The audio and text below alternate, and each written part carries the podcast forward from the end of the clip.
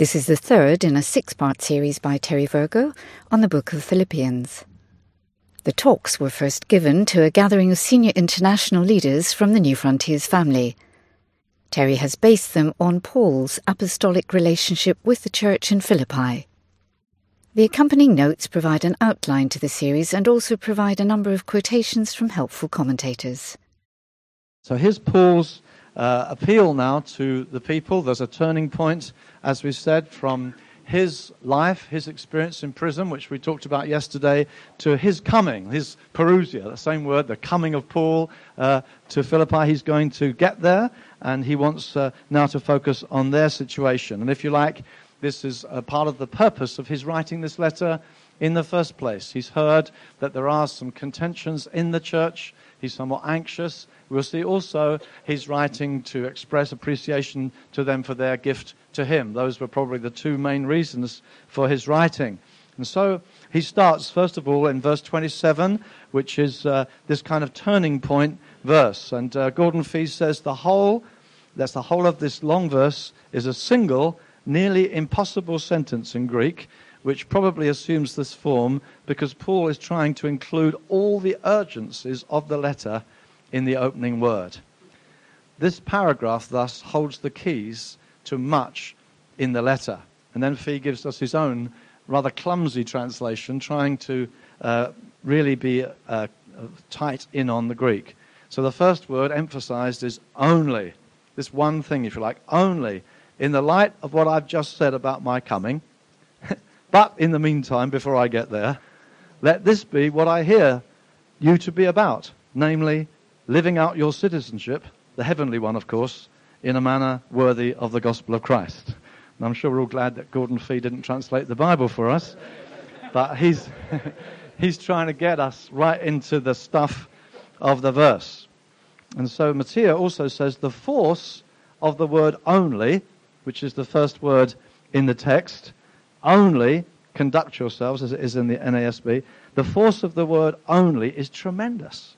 Nothing else must distract or excuse them from this great objective.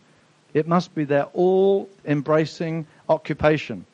Barth says this only lifted like a finger, a warning finger. And you'll find in Galatians, Paul uses that word several times. Only. I just want to direct your attention to this. Um, it's in Galatians 5:13, but also in Galatians 1:23, 2:10, and 3:2. When he's he's saying, look, this is the focal point.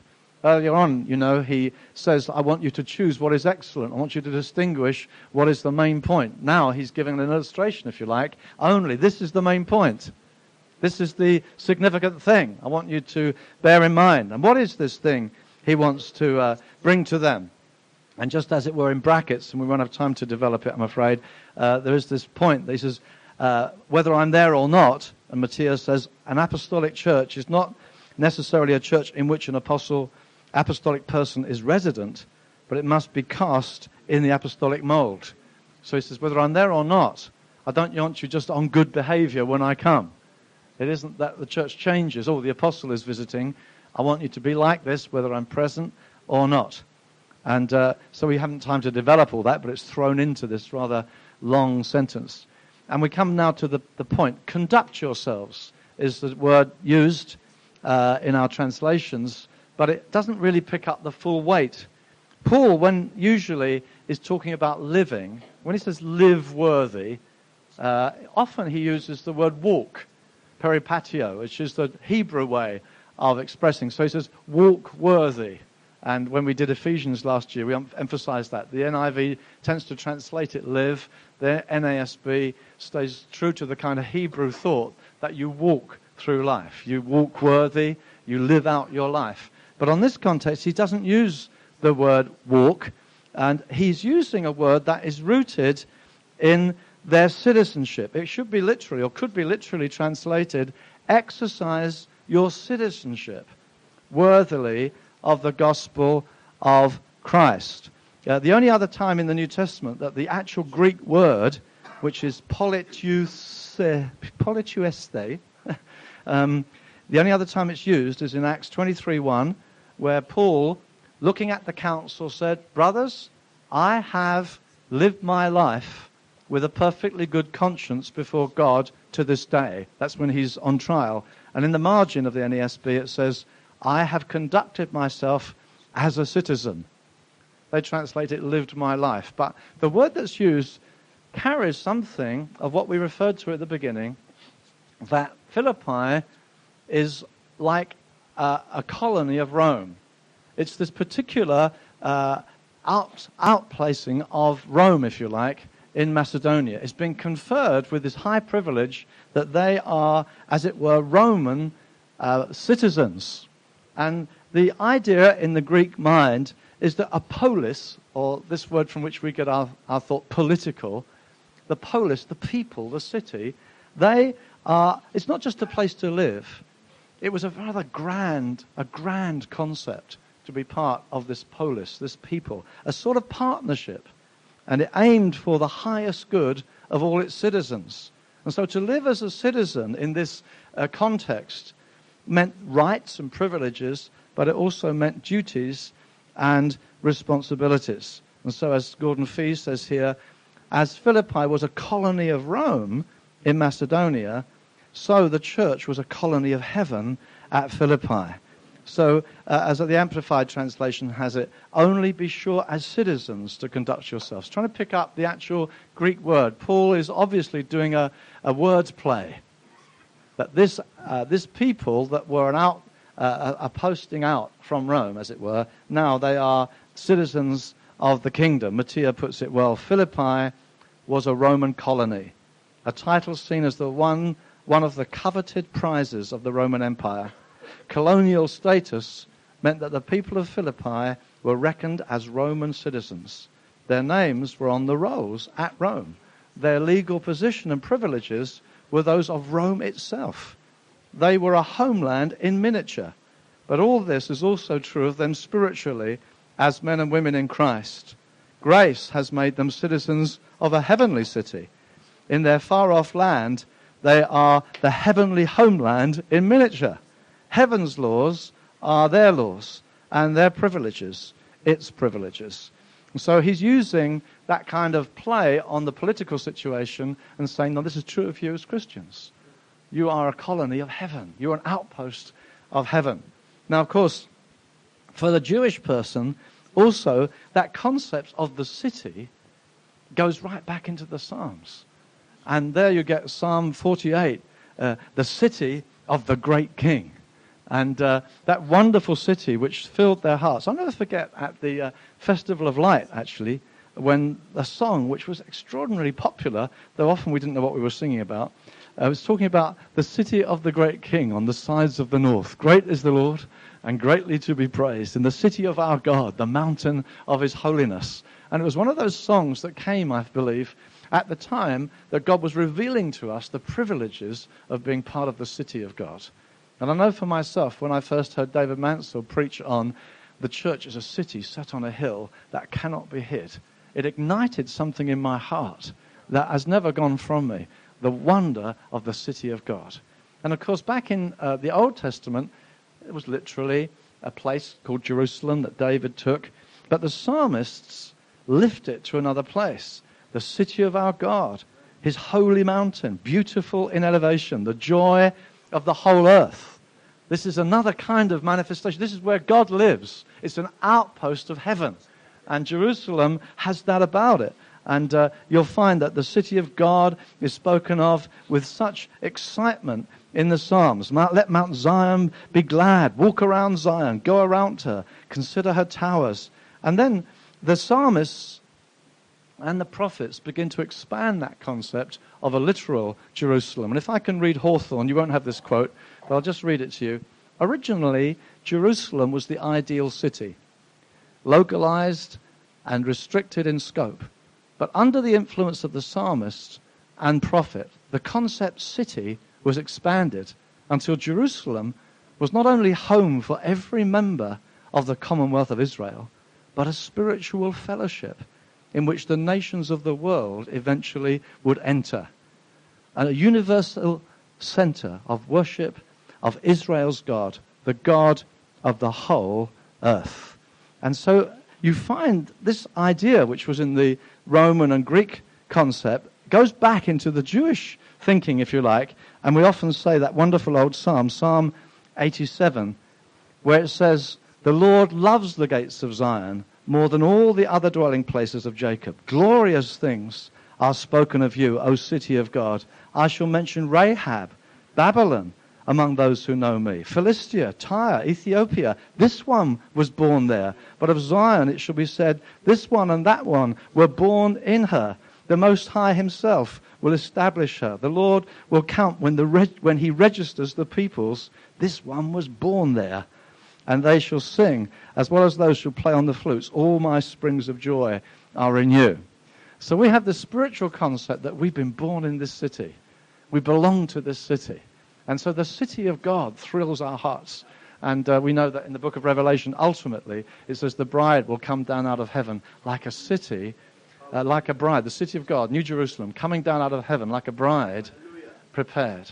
And so this concept of a of city dwelling goes right back into the Hebrew framework of thinking, but it was also expressed just politically and human level uh, in this Roman culture, uh, uh originally uh, within the, the Greek culture. And so Philippi was such a place politically, and Paul is using the play on language. We'll come to it again later in chapter 3 uh, about living your life worthy of being an outpost of heaven, just as the Philippians were meant to live worthy of their roots back into Rome.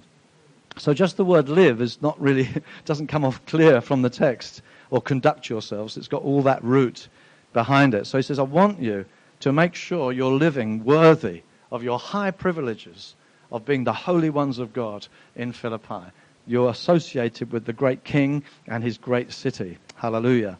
And so, how are they to do that? They are to do it, it says it's in, in, with, with a view to the gospel success, worthy of the gospel. And he gives them uh, three things which we've listed here in the, in the notes standing firm in one spirit. First of all, standing firm is a phrase we often use uh, in the New Testament, often used. It means unflinching courage and it's uh, used often of soldiers who refuse to leave their post. They're just standing in the midst of conflict, rather like David's mighty men, standing and holding ground. And uh, you'll find it's referred to again in 1 Corinthians 16 13, uh, Galatians 5 1, when Paul says, Stand fast in your liberty. Don't let anybody throw you back into legalism. Stand there. And Philippians 4 1, it's the same phrase again. Stand firm. Part of our Christian walk. You stand you don't yield ground. And, uh, and then stand for firm in one spirit. And uh, we're not talking about one spirit with a small s, but we're talking about the Holy Spirit. Motyer and Gordon Fee make the same uh, comment, really. When Paul speaks of their unity in the Spirit, he is directing attention to the blessings bestowed upon them by the Spirit, who has incorporated them into the church, regenerated them into new life, and indwells them in the fullness of divine power. It's the Holy Spirit who makes us stand as one. And Gordon Fee's quite strong on it, as you would expect with his emphasis. What is altogether missing in the Apostle Paul is any hint that spirit might be an anthropological metaphor for community disposition. Paul himself uses this very language in one spirit in Ephesians 2 18, 1 Corinthians 12 13, to describe the Holy Spirit precisely in passages where the emphasis is on the believer's common experience of one Spirit as the basis for unity. So we're not just talking about a general nice feeling of being one, we're talking about the supernatural giving of the Holy Spirit. And if you like, the example of Peter standing with the eleven. Uh, standing together. I love that phrase. On the day of Pentecost, Peter standing with the eleven, all freshly baptized with the Holy Spirit, all inebriated with the Spirit, united where they used to be, can I sit on your right hand? Can I sit on your left? The coming of the Spirit had formed them into a company. It was the Holy Spirit. It wasn't just a kind of pleasant agreement, it was the Holy Spirit's presence. And so I believe that's a good emphasis uh, to underline there. Standing firm in one spirit then he goes on with one mind, says, as one person for the faith of the gospel. Motyer, in a single, it's a, it's a single description of that complex of heart, mind, and will. The word is used is psyche, the, the, the soul, which is our experience of ourselves on the inside, as it were. We, we are one in that. And then contending together. Striving is the NASB. Is the Greek word is athleo, from which we of course get athletics and so on, to engage in an athletic t- context, striving together, standing together, striving together for the gospel. I think the imagery of a rugby scrum comes to mind. You know, locked together, standing firm. And, and it's not just standing ground, it's athletically striving, it's pushing forward. And the strength of a rugby team is uh, found often in that context, their ability to hold together. And uh, we'll come later to the detail of Euodia and Syntyche, who are having problems with one another.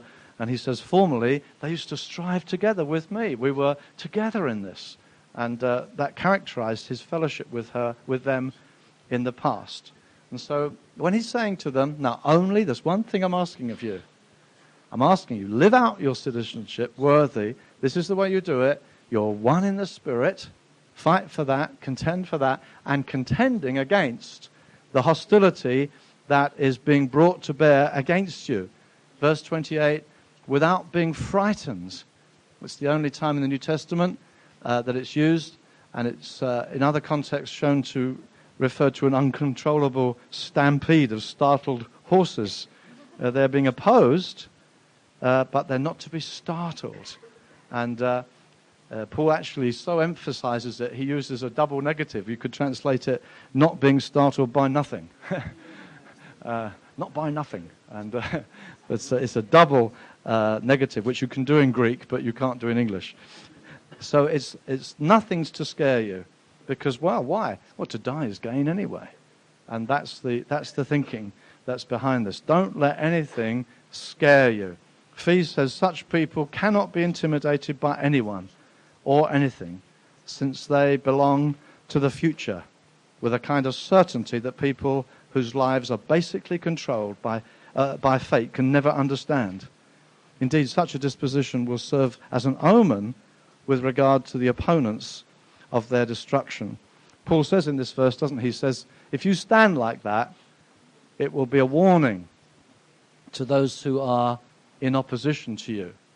And I can only suppose that at such times as when people were laying down their lives in the arenas and they showed such extraordinary courage that it must have been an amazing sight to see people uh, being destroyed, but with boldness, with joy, with worship, with praise. And uh, Paul says it's like a warning to them of their destruction. It's, uh, it, it, wakes them up to the reality. They must have thought, what is it with these people?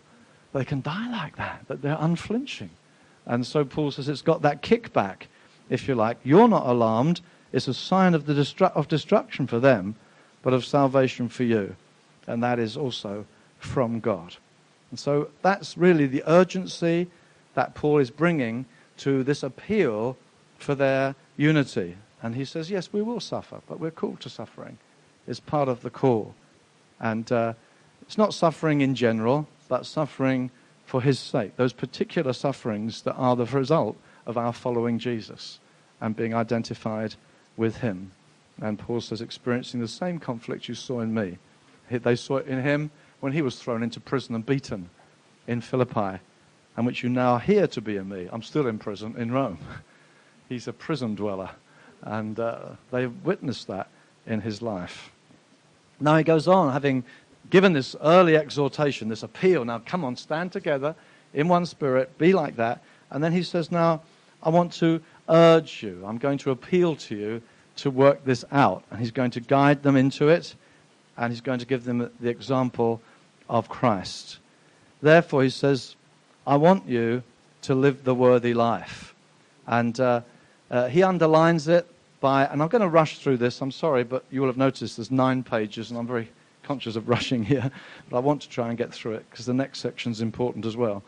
But uh, he is saying if there's any comfort in Christ, any consolation of love, any sharing or participation in the Spirit, and you can see a similarity there with the grace in 2 Corinthians 13, uh, the, the fellowship, uh, the grace of our Lord Jesus, and so on, the love of God, and the fellowship of the Holy Spirit. There's a very similar uh, uh, expression there. Indeed, the Spirit is the empowering agent of all that God is currently doing in them. He appeals to them to complete his joy. And again, just to bring out what I tried to mention at the very beginning, is that this is Paul writing to a church that he works with, a church in fellowship with an apostle. In keeping with the tenor of the whole letter, he interjects this strong personal appeal. His own life and apostleship are deeply bound up with his con- converts' well being, and especially with their perseverance. So he says, Complete my joy. Again, it's touching a bit on what we looked at perhaps yesterday, that Paul is unafraid to introduce the personal. He just, just doesn't say it's only for the glory of God, which it most certainly is. It's not only for the advance of the gospel, which it most certainly is, but he's also saying, please make me happy. And again, it's that personal touch that perhaps has been so foreign to modern evangelicalism because we leave people just personal and individual. You know, you walk worthy of God and that's your life. You work it out. And uh, we just remain objective, just hand over the truth to them. But Paul wasn't like that.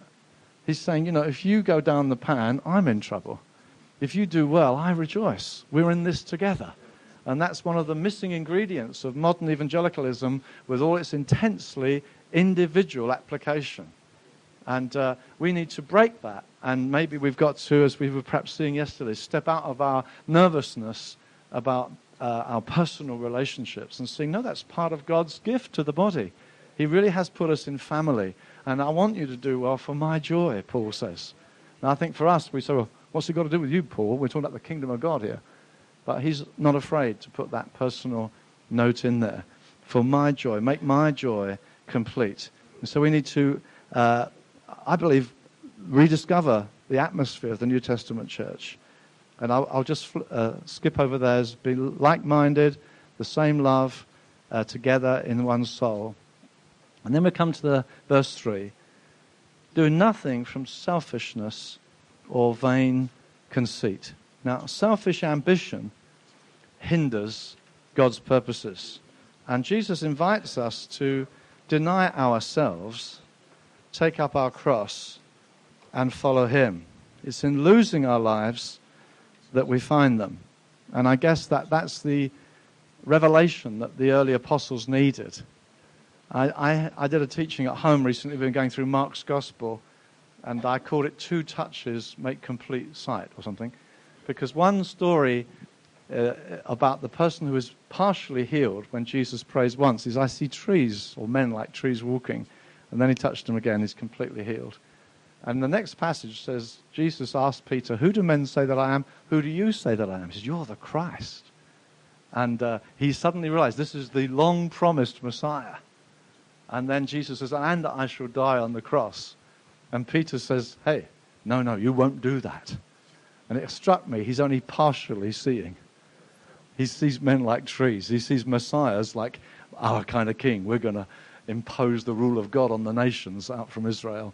And then Jesus says, Now listen, unless you fall in the ground, uh, you've got to take up your cross and die. There's some, you need some further healing. the way I'm going to heal the nations is I'm going to get them freed from selfishness. Unless you lose your life, you'll never find it. But if you will lose it, you find it. I thought Samir's illustration last night was marvelous of when someone said, You know, we can do this for you. And he saw the danger. You know, Christian lives are built on decisions like that. And you never know what day you're going to hit a decision like that. And there are people we haven't met because they made a decision secretly in a boardroom that we don't know about, but they made the wrong decision. The reason we met Samir is because he made the right decision. And he lost his life. But what a wonderful testimony. I found it. Here I am in Germany. Wasn't that fabulous? And, and found his calling. Uh, but that life turns on decisions like that all the time. Not just meetings we prepare for, but days when you don't know someone's going to say, I've got this for you. And it's what, what do I put as foremost in my heart? What's the big deal? And Jesus said, You've got to lose your life to find it. And, and having our own ambitions, we can carry that into the kingdom. You, see, so he's now willing to work in difficulties in the Hindu situation. He's still letting Jesus make the choices. And it's such an important thing for us that we are losing our lives. Wrong ambitions are desperately dangerous in God's work.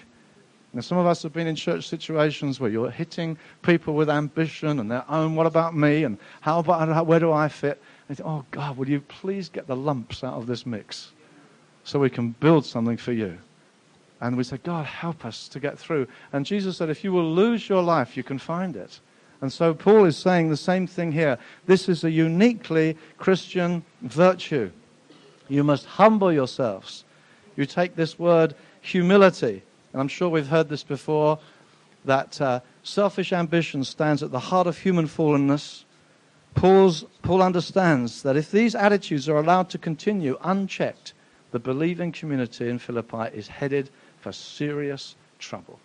And we say, God, help us. Help us to model it like Jesus modeled it, like Paul modeled it, like we'll see tomorrow as Timothy models it, that it's out of us so that we're not looking for our own place and our own honor and uh, we know that humility is a uniquely Christian virtue.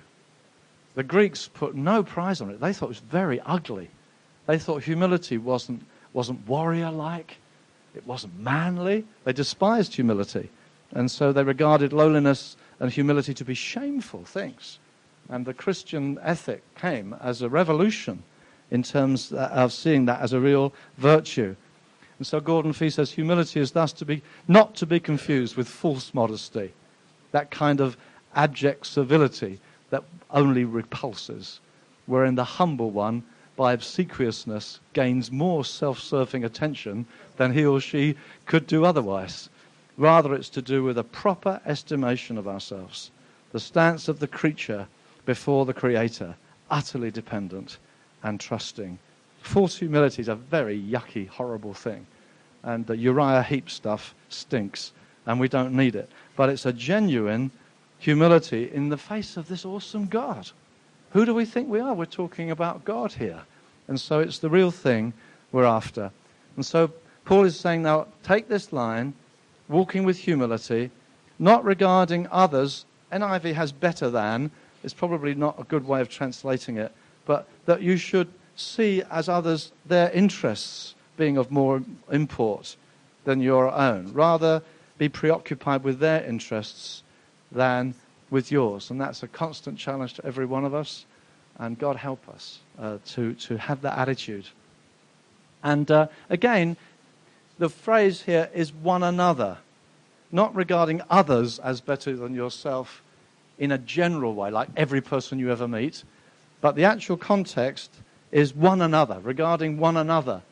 And we often say, don't we, that there are these 40 plus one another verses in the Bible, which is talking about the community, the church.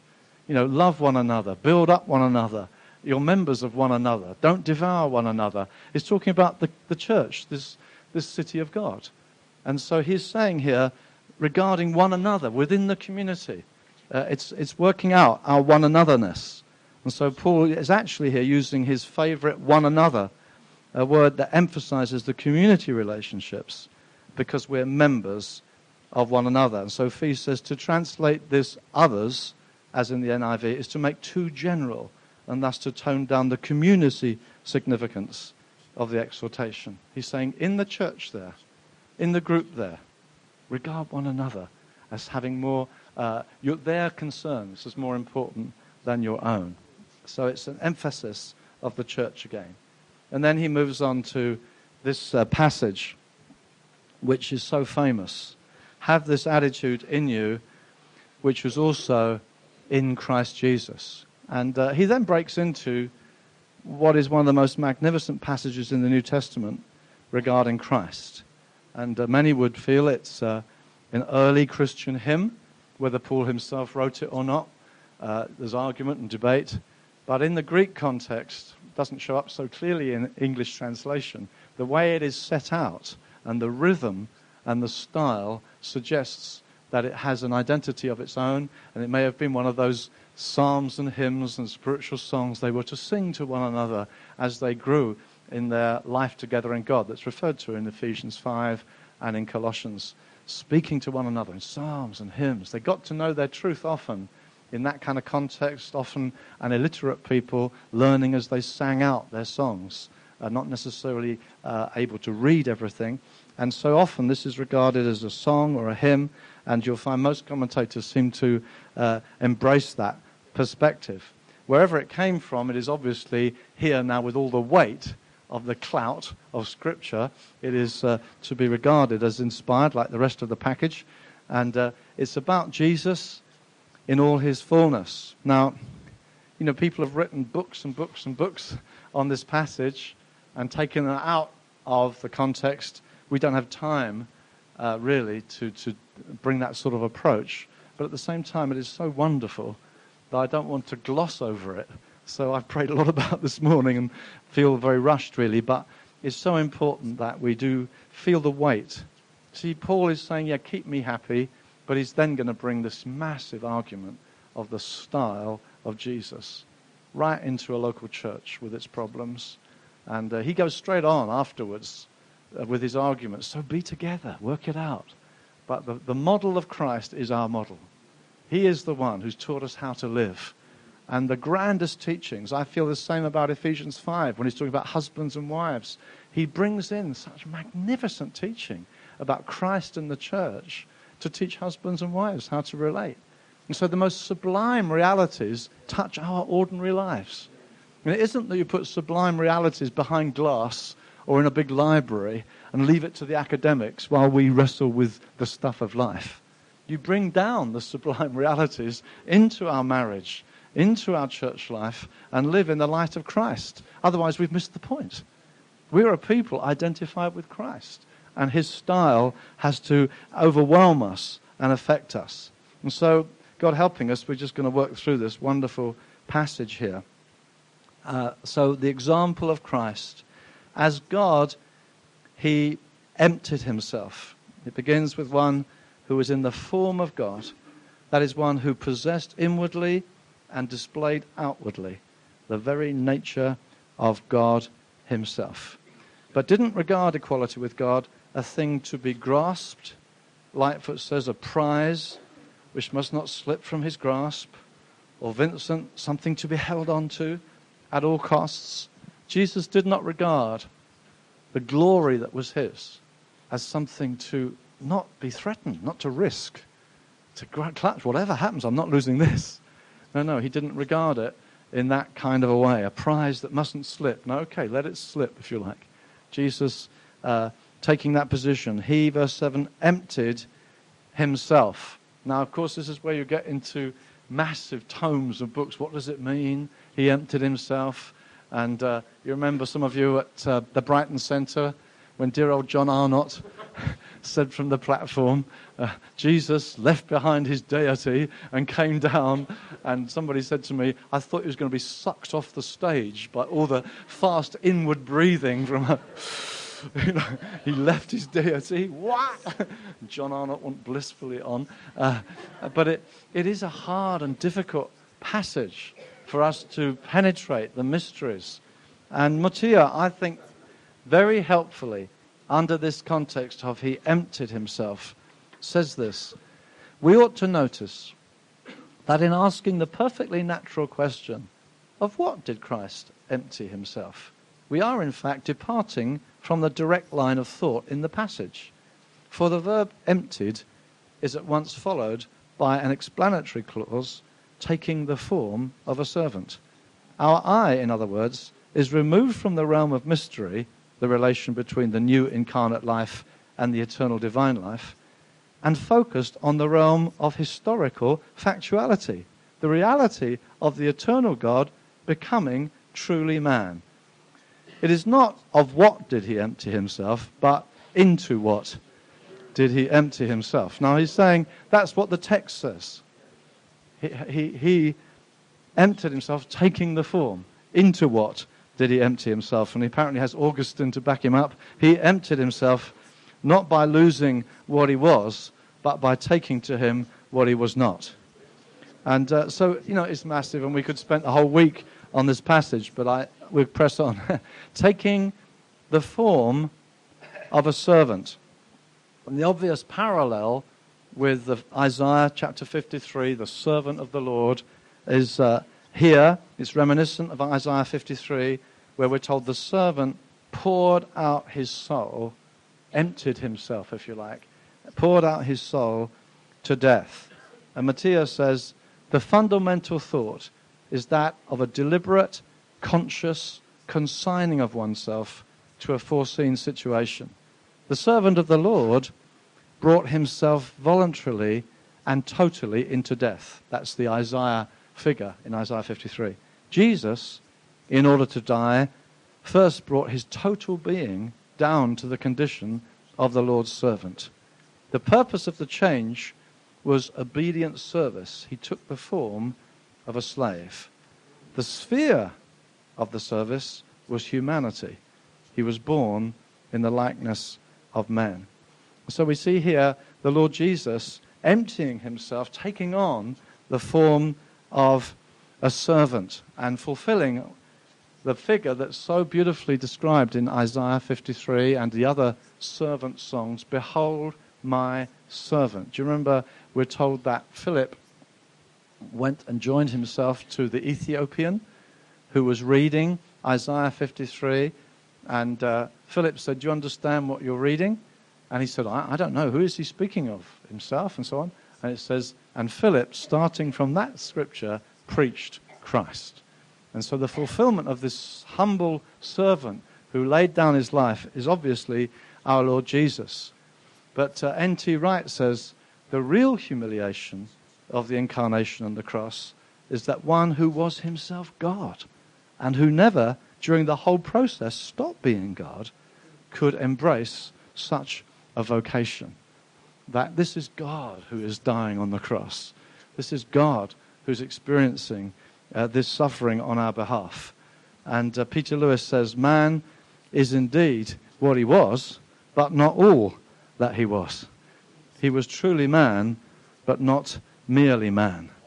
And so he emptied himself, and then as man, he humbled himself. Being found in appearance as a man, he humbled himself by becoming obedient to the point of death. Christ possessed the immortality which belongs to God alone. He subjected his immortality to death. Nothing was held back, everything was given up. He humbled himself. This feature, so central to Philippians 2 6 to 8, must find its root in Isaiah 53 where for the first time in the Old Testament we meet with a consenting sacrifice. Just read this next Motyer quote. Whenever a sinner brought his animal to the altar and laid his hand on the beast's head, the lesson was plain. This stands in my place. This bears my sin. Yet the substitution was incomplete, for the central citadel of sin, the will, was left unrepresented in the uncomprehending, unconsenting animal. Isaiah foresaw that only a perfect man could be the perfect substitute, and that at the heart of this perfection lay a will, delighting to do the will of God. And so he's saying that in the heart of the cross is something profoundly unique. And uh, you find it's quoted in Hebrews a body thou hast prepared for me. In sacrifices and offerings you've taken no delight. A body you have prepared for me. I delight to do your will, O oh my God. And so the heart of the cross is a willingness. That, and so all the animal sacrifices of the Old Testament, unconsenting, uh, uncomprehending, having hands laid on them, scapegoat, dying. But for Jesus, no, this at the heart of the cross is this willingness uh, that that God delights in. And so there we see the perfect giving of the Son of God. Then, uh, just to go on, because it says, even death on a cross. And just to pick that phrase up, uh, it's hard for us to see the cross as New Testament believers saw it. You know, we we, come to Christianity centuries later with its uh, uh, bejeweled crosses on altars and crosses on ladies' uh, necklaces and crosses on the top of churches. And uh, we see the cross as such a beautiful symbol, but it's so far removed from the cross as they understood it in their day. I was just reading about um, uh, the beheading of Charles I and uh, how he was executed, and it was a very dramatic thing in English history. You can't quite imagine some people the next day wearing an axe round their neck uh, to commemorate it. We're talking about people who put a cross. You know, we wear a cross. Uh, uh I felt, what is the nearest to this? I thought perhaps, perhaps the guillotine, Madame Guillotine. Um, in the French Revolution, there were these guillotines and people were dying. And of course, in Roman history, many slaves died. And the cross was an ugly, ugly, horrendous symbol. And you can't imagine people wearing a guillotine on a little chain around their neck. But for us, we, we come, our first awareness of the cross is these centuries later where we glory in the cross. We love the cross. But it's hard for us to put our mental perceptions back to where it was for them. When they thought of a cross in that generation, it was a place of such shame. There's no way that uh, we can get into that simply. So I've tried to uh, just pick this up a bit and say um, uh, about the public guillotine, although, of course, the guillotine, it's all over in a moment, as opposed to the cross, which is a prolonged, horrendous agony. And Gordon Fee says here, here is the very heart of Pauline theology both of his understanding of God as such and his understanding of what God has done and is doing in our fallen world. Here is where the one who, as equal with God, has most fully revealed the truth about God that God is love and that his love expresses itself in self sacrifice, cruel, humiliating death on a cross for the sake of those he loves. The divine weakness, death at the hands of his creatures, his enemies, is the divine scandal. The cross was reserved for slaves and insurrectionists. No one in Philippi, we must remind ourselves, used the cross as a symbol for their faith. There were no gold crosses embossed on Bibles, or worn as pendants around the neck, or lighted up on the steeple of a local church.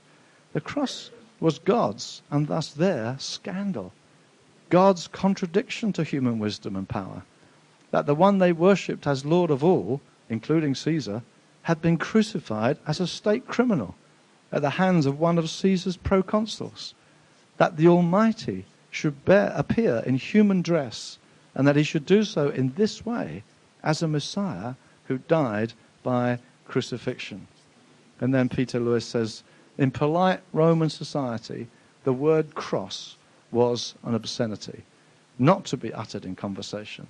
It is understandable, therefore, that the style of the hymn becomes abrupt at this point.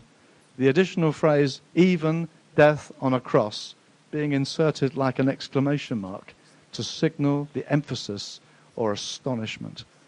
It took Christ as far beneath his original incarnation as the incarnation was beneath his heavenly glory. In his coming, he made himself a beggar. In his dying, he made himself a curse. In the one, he descended to earth. In the other, he descended to hell. He's been given a name which is above every name. And that's a, it's a difficult text. Sometimes people say, well, what is the name that's referred to here? Is it the name Jesus? Is it the name Lord? And I've just put down the two ways in which that's sometimes looked at. That at the name of Jesus. Is the name Jesus? Fee says, if so, then Paul doesn't mean that he has now been given that name, but that in highly exalting him, God has bestowed on the name of Jesus a significance that excels all other names. Moreover, Jesus is in fact a name, whereas Lord could be regarded as a title. Secondly, another way of seeing it, the name Lord as equivalent of Yahweh. And uh, you'll see the context goes on then to quote from the Old Testament about every knee bowing, which was exclusively only to be given to Yahweh, the Lord. And so he goes on to say, this emphasis on Yahweh the Lord as the one unto whom all should give obeisance seems to satisfy that what Paul has in mind is none other than the name, Yahweh itself, in its Greek form, Lord, which has now been given to Jesus. And so now we're saying, yes, he has this name above every name, is the one that uh, has been given to Jesus. Uh, I was just looking at Eadie's commentary, and he says this. You haven't got it in your notes. The name referred to is Jesus. The title, Lord, with which every tongue is to greet him, characterizes that universal precedence with which he is now entrusted. So Jesus is Lord becomes the statement of the New Testament Christian. And so this name, Jesus, this human name, yes, is a name above every name, but Jesus is Lord becomes the statement of the believer. Jesus is God. He is Yahweh. He is Lord with all the, the authority that was given to that name uniquely in the Old Testament. The one name that before we, which we should bow. And uh, Paul says, uh, Fee says the significance of Paul's using the language of Isaiah in this way lies with his substituting at the name of Jesus uh, for the to me of Isaiah 45:23, which refers to Yahweh, the God of Israel. Uh, and so that he says in the Old Testament it says, "To me every knee shall bow." Now in the New Testament it says, "Now to Jesus every knee shall bow." I was very stirred this morning when Sam read from the Psalms that shout that came from these prophetic psalmists. It's magnificent. When, it, when this, you know, you think of Israel, this little nation, no bigger than Wales. And imagine a nation like Wales saying, all the nations will bow to our God. And that's effectively what they did. They said, all the nations. And Sam, as ever, captured the atmosphere of these crazy psalmists that said, all the nations are going to come to our God. Yeah, yeah, yeah and, and they will bow the knee. And Isaiah 45 is saying, yes, every knee, every nation will bow the knee to Yahweh, our God. Whether it's Assyria or Egypt or the far off nations, they're going to come to our God. They're all going to bow the knee to our God. And they celebrated. They were so happy about it. Now, in this passage, we see how God does that. That he sends forth his son, the servant, gradually the Old Testament focuses not on this nation of Israel that gets so backslidden, but God needs a model, a model Israelite, a perfect Israelite, one who fulfills absolutely what Israel should have fulfilled, the servant of the Lord. This mysterious figure appears in Isaiah, uh, first of all, back in 40 and through those four psalms or four songs, uh, culminating in 53, where he is the one who suffers. And now Jesus is given the name above every name, and every knee shall bow, and every tongue confess, He is Lord. That's how this shout of the psalmist, all the nations will come, is going to be fulfilled through Jesus. All the nations are fulfilling this promise as they acknowledge Jesus is Lord. The psalmist has his hopes fulfilled. So now we have an international gospel one that goes to every tribe and tongue and people. And this Jesus, who tasted death for everyone, is the one who's going to have every knee bow to him, every tongue confess. The hopes and longings of these early psalmists are fulfilled now through the Christian gospel, through the coming of Jesus and his message going out. And so, uh, the second part of this Fee quote, Paul now asserts that through Christ's resurrection and at his ascension, God has transferred this right to obeisance to the Son. He is the Lord, to whom every knee shall eventually bow. Hallelujah. And every tongue will finally acknowledge Jesus Christ is Lord. And uh, that, I'll just read it quickly. One can scarcely gainsay the Christological implications of this confession in the present passage. On the one hand, in the Jewish synagogue, the appellation Lord had long before been substituted for God's name Yahweh. The early believers had now transferred that name, Lord, to the risen Jesus. Thus, Paul says, in raising Jesus from the dead, God has exalted him to the highest place and bestowed on him the name of God.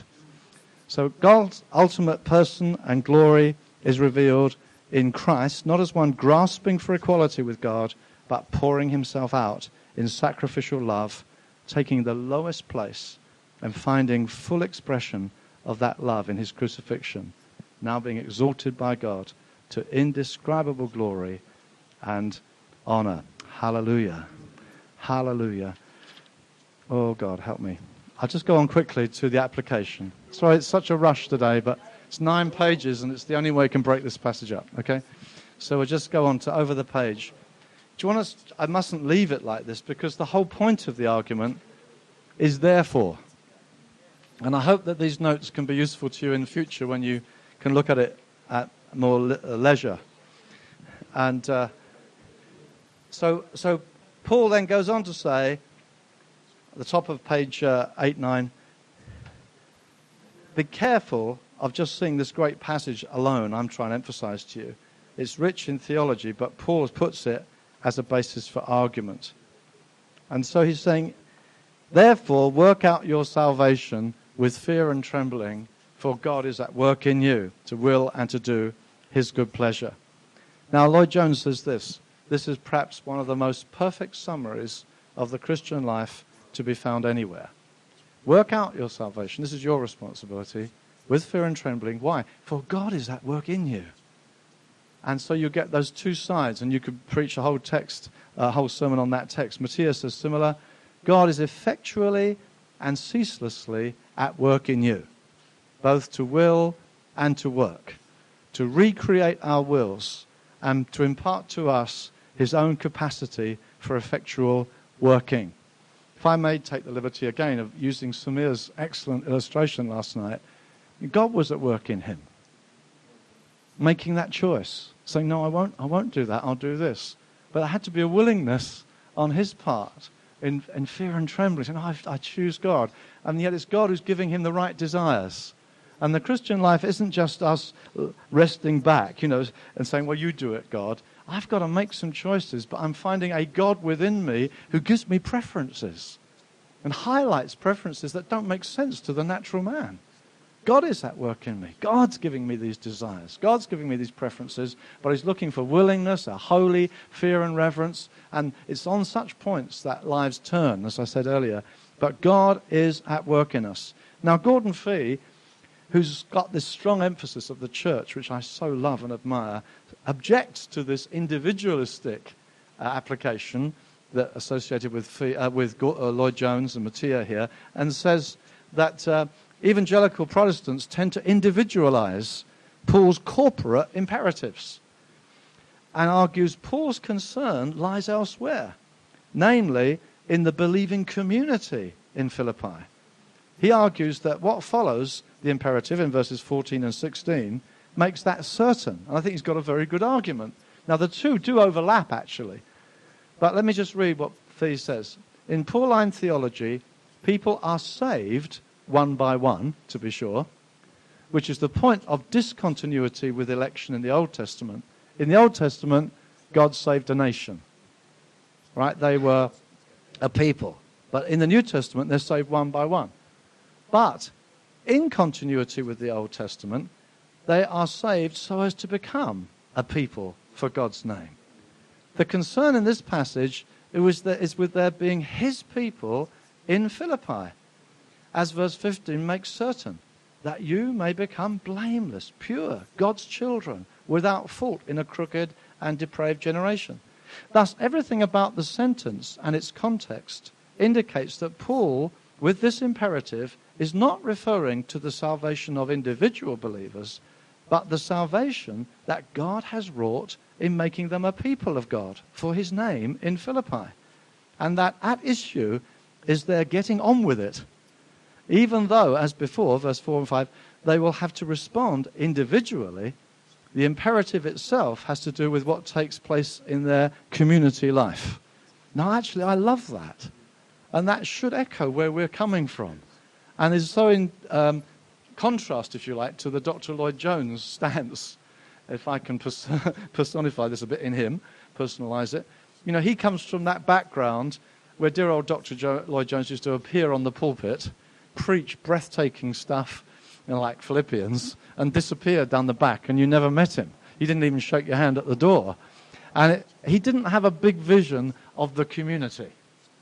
When uh, R.T. Kendall and Louise Kendall first went there, Louise told me, I greeted people two rows in front of me. So I walked down the aisle, went across, and said, Welcome, I think you're new, aren't you? afterwards she was told off for t- talking to people inside the church. Right? So the background, the background, she told me that, the background of the great teaching of Dr. Lloyd Jones is the individual. Do you hear what I'm saying? It's the individual. He's saying, work out your salvation. And that's the, where these men were coming from.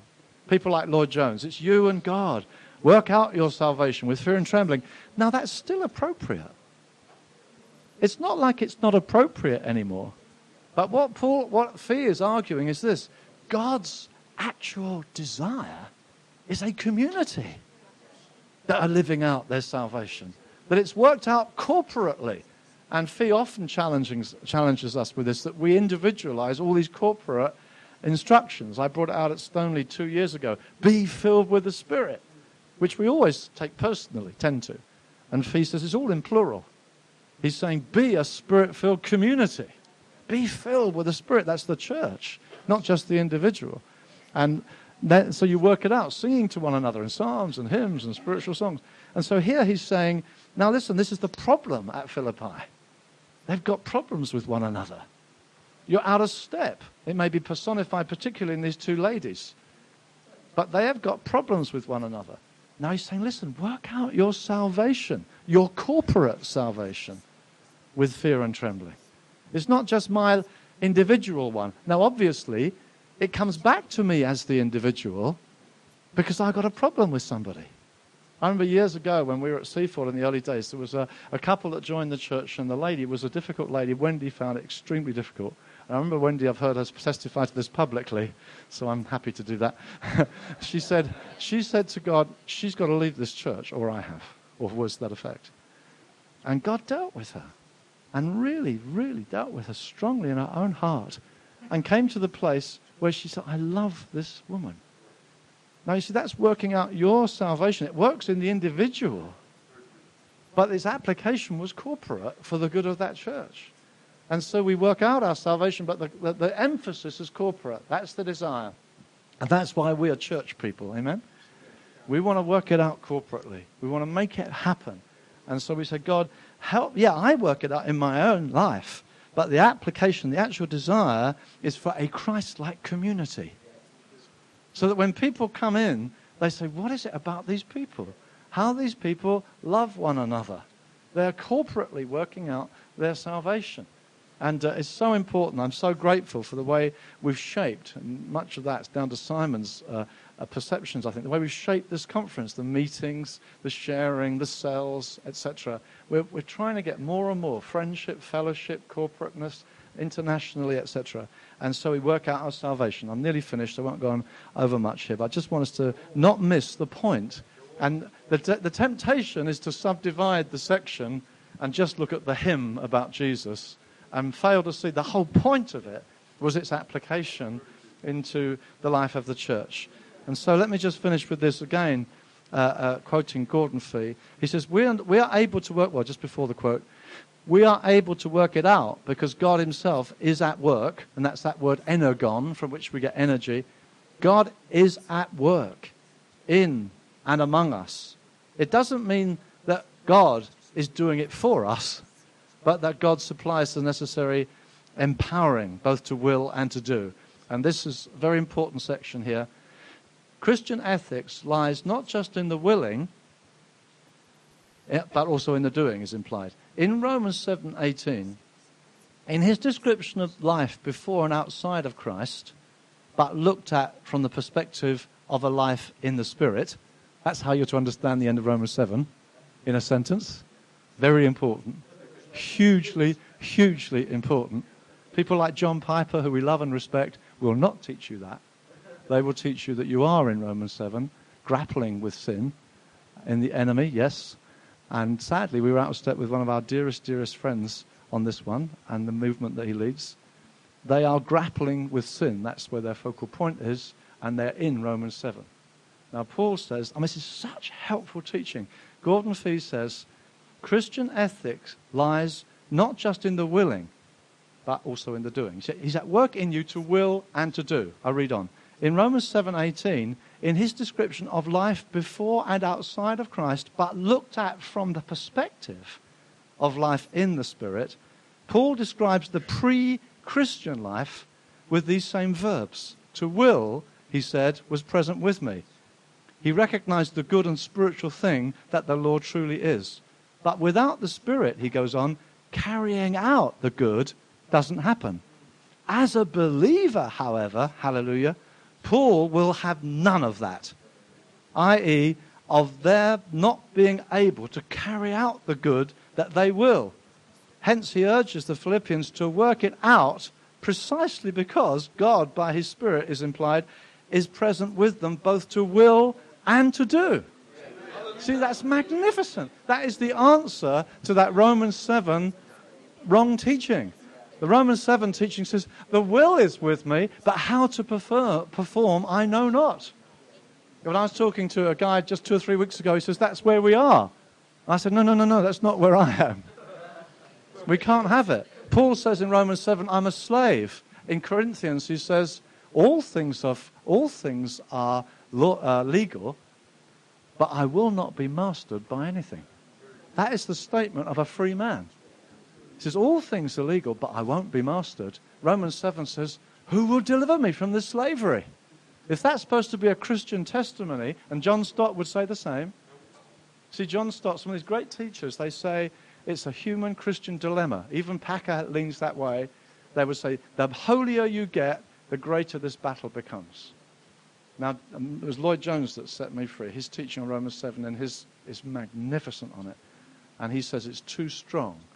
He says, if it said, I sometimes have a bad day, then we can all agree with Paul. Yeah, we all have a bad day. But he says, Paul doesn't say, sometimes I have a bad day. Paul says, I am sold in slavery to sin.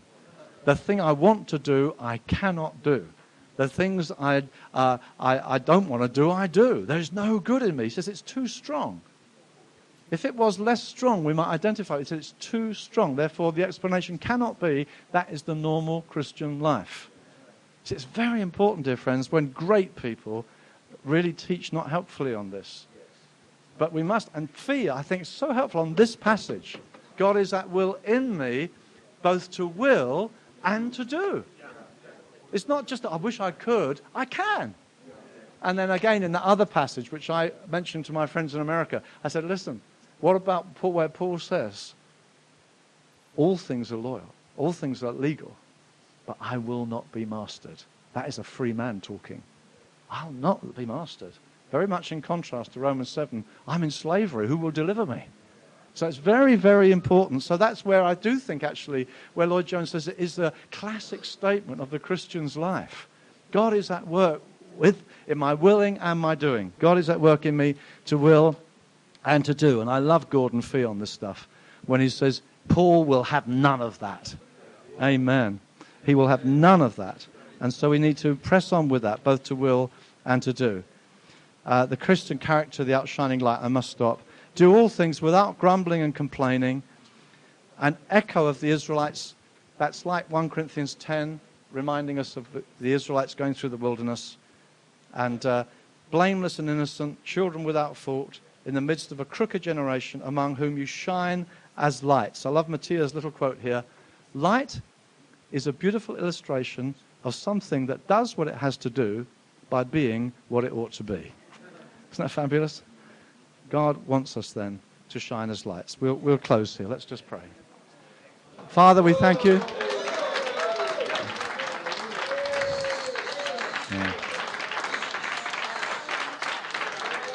Thank you, Jesus. Amen. Glory. Thank you, Lord. Jesus, we thank you. You really have come to set us free. We thank you for the price you paid. We thank you for your exalted position. We thank you. We know who is the Lord.